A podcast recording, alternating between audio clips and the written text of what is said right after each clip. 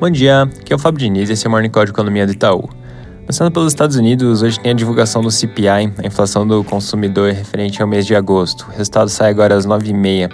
O índice cheio deve ficar praticamente estável no mês, mas para o núcleo a gente projeta uma alta de 0,34%.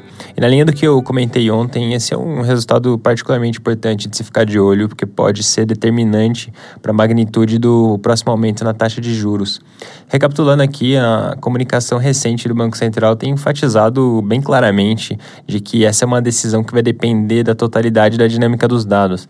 E essa altura do campeonato, o quebra-cabeça já está praticamente completo. A pecinha que falta é justamente esse CPI que vai ser divulgado hoje.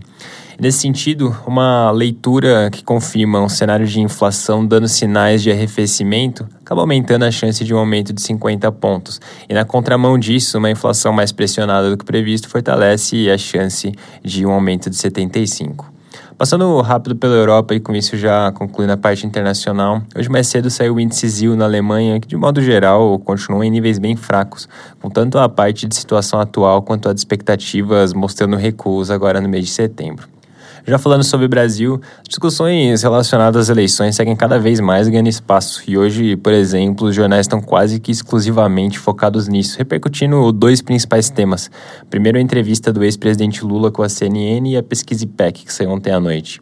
Sobre a entrevista, o ex-presidente buscou mostrar um tom um pouco mais moderado do que tinha sido na do Jornal Nacional, mencionando, por exemplo, que vai conversar com quem for eleito no Congresso e negou que vai rever a privatização da Eletrobras, que é algo que, inclusive, já tinha aparecido anteriormente. Até aproveitando esse gancho relacionado a entrevistas, hoje à noite o presidente Bolsonaro fala no SBT, vai ser às 8h. E aí sim, falando agora dessa nova pesquisa IPEC, diferentemente das três que eu comentei ontem, que mostraram uma leve redução na diferença entre o ex-presidente Lula e o presidente Bolsonaro, essa nova pesquisa IPEC mostrou o ex-presidente, na verdade, ampliando um pouco a vantagem. Então, olhando com isso para a média das últimas 8 pesquisas que a gente tem comentado, o cenário acaba ficando estável, com Lula com 42%, seguido por Bolsonaro com 36%, Ciro Gomes com 8% e Simone Tebet com 5%. Lembrando que ainda tem várias pesquisas para serem essa semana, começando com uma do Instituto Paraná, que deve ser divulgada nas próximas horas. Caminhando para o final, agora às 9h, o IBGE divulga a receita do setor de serviços do mês de julho.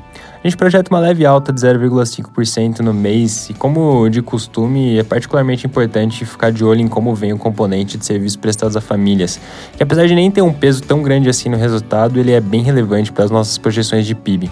Para esse componente específico, a gente está projetando uma alta de 0,9%. É isso por hoje, um bom dia!